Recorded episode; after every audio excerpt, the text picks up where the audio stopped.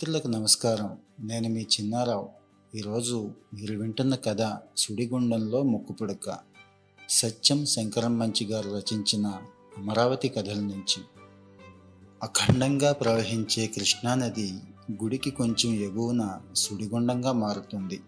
పలకల రాళ్ళ మధ్య నుంచి మెలికలు తిరిగి కోసురాళ్ళ సందున సుళ్ళు తిరిగి మహావేగంతో పారే ఆ సుడిగుండంలో ఏదటం తెలిసిన వాళ్ళకి గొప్ప సరదా.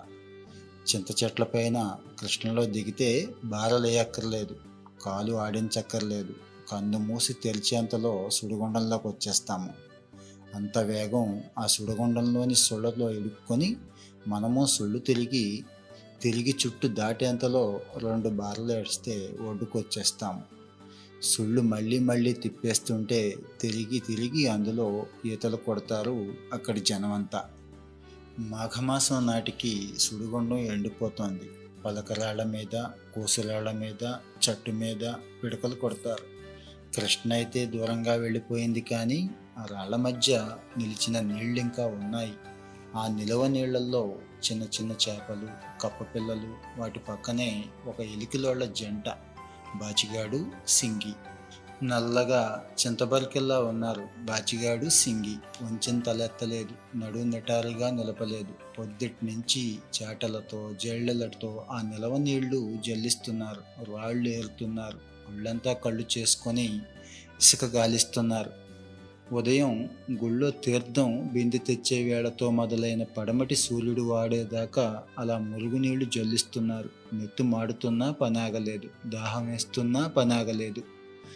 కడుపులో పేవులు కావు కావమంటున్నా పనాగలేదు. చింత చెట్టు కొమ్మన చిలుగుల చీలలో వేళ్ళాడుతున్న బాచిగాడి ఆరు నెలల కొడుకు పాల కోసం కెవ్వుమని ఏడుస్తున్నా పనాగలేదు. సూర్యుడు నడినెత్తికొచ్చి పెటపెటలాడిస్తున్న వేళ సింగి పలకరాయి పక్కన రెండు రాళ్ళు మోపు చేసి నాలుగు చితుకులేరుకొచ్చి గంజి కాచింది.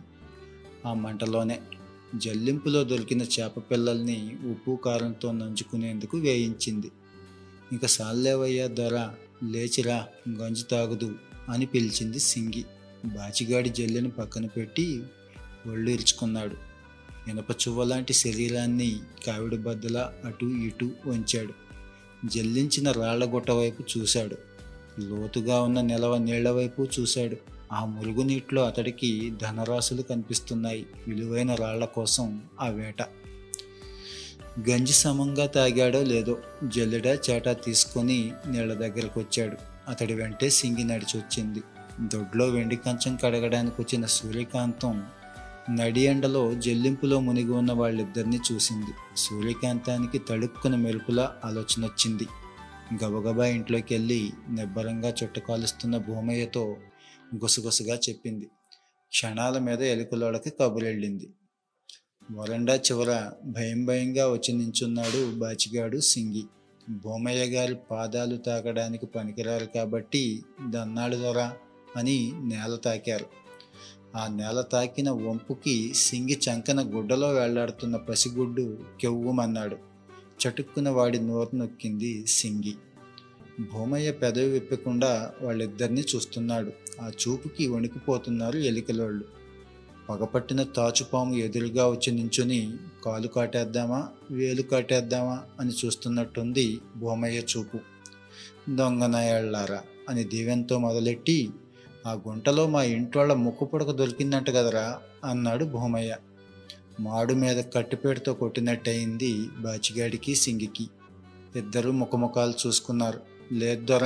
అంటూ నేల మీద కూలబడ్డారు. దొర! లేదు గిలగిలాడుతున్నారు ఇద్దరు. దొంగనాయాళ్ళారా? ఈ ఏడుపు లాపండై ఆ ముక్కు పుడక మా ఇంటోళ్ళకి పుట్టింటోలు పెట్టింది. కిష్ట తగ్గుముఖం పట్టినప్పుడు ఆ గుంటలో పడింది. ఆ పుడక లేకపోతే దాని ముఖం కళ తగ్గిపోయింది. మనిషి సగమైంది. తెల్లారేసరికి అది తేకపోయారో అన్నాడు భూమయ్య. ఇంక చెప్పక్కర్లేదు. అది లేకపోతే భూమయ్య చూపు తమని తమ గుడిసిని తమ వంశాన్నే బుగ్గు చేసేస్తుందని వాళ్ళకి తెలుసు. కొండహ అన్నాడు భూమయ్య. కంది పుల్లల్లా లేచి నిల్చున్నారు ఎలికలోళ్ళు. చొప్పదంటల్లా వంగిపోయి తూలుకుంటూ ముందుకు నడిచారు. నోరు విప్పితే దవడలు పేలిపోతాయి. కాదంటే కాళ్ళు చేతులు విరుగుతాయి. పసిగుడ్డికి పాలివ్వడం మర్చిపోయి బెక్కుతోంది సింగి. రెండు క్షణాల్లో సాఫ్ అయిపోయిన బాచిగాడు ఎందుకే ఏడుపు? ఆ జల్లెడిటి అని నీళ్ళ వైపుకెళ్ళాడు. సంజయవేళ అయింది జల్లింపు ఆపలేదు బాచిగాడు. గుడి చిమ్ని పెట్టుకొని సూర్యకాంతం ముక్కుపుడక కోసం కొళ్ళు నీళ్ళు గాలిస్తున్నాడు. చెమ్మ చీకట్లో జర జర ఇసుక తోడుతున్నాడు. అర్ధరాత్రి గుడ్ల గోబుల అరుపుకు తోడుగా చాటతో చెరుగుతున్నాడు. కప్పల బెకబెకలు కీచురాళ్ళ అరుపుల మధ్య కన్ను కానని కాళరాత్రిన కాలభైరవుడిలా ఉన్నాడు బాచిగాడు. నీళ్ళు అడుగంటుతున్నాయి ముక్కు పుడక దొరకలేదు. ఇసుక తరిగిపోతోంది. ముక్కు పుడక దొరకలేదు. చీకటెళ్ళిపోతే తమ ప్రాణాలు పోతాయి. జల్లించి జల్లించి చెరిగి చెరిగి చేతులు చచ్చుపడగా సొమ్మసిల్లి పడిపోతున్న బాచిగాడికి తెలతెలవారుతున్న సమయాన బురదలో కూరుకున్న ముక్కు పుడక తడుక్కని మెరిసింది. వాళ్ళు దేవుడో అంటూ ప్రపంచాన్ని జయించిన వాడిలా గావుకేక పెట్టాడు బాచిగాడు. కోసురాయి పక్కన జోగుతున్న సింగికి గుండెలవిసిపోగా లగెత్తుకొచ్చింది. బాచిగాడి నల్లటి చెక్కిళ్ళ మీద కన్నీటి ధారలు. సింగి బళ్ళు బళ్ళున నవ్వుతూ ఏడ్చింది ముక్కుపుడకం చూసి. సూర్యుడు పది బాలల పైకి సాగాడు. ముక్కు పుడక బొమ్మయ్య గారికి ఇచ్చి వచ్చిన బాచిగాడిని చూసి సింగి అంది ఏదన్నా బహుమానం ఇచ్చారా? మనకెందుకే బహుమానాలు? పోనీ పప్పన్నం? మంచి రాయి దొరకనియే మనమే పెడదాం అందరికీ పప్పన్నాలు అంటూ చాట తీసుకుని నిలవనేళ్ళ దగ్గరికి వెళ్ళాడు. ఆ మాట చక్రవర్తి హుందాలో అన్నాడు బాచిగాడు. ఆ దరిద్ర చక్రవర్తి కళవాళ్ళ ముక్కు పుడకలు వెతికి ఇచ్చి తన రాళ్ళు కోసం దేవులాడుతున్నాడు. బాచిగాడే కాదు అతని తాతలు తండ్రుల కాలం నుంచి ఆ వంశం రాళ్ళు జల్లుస్తూనే ఉంది రతనాల కోసం.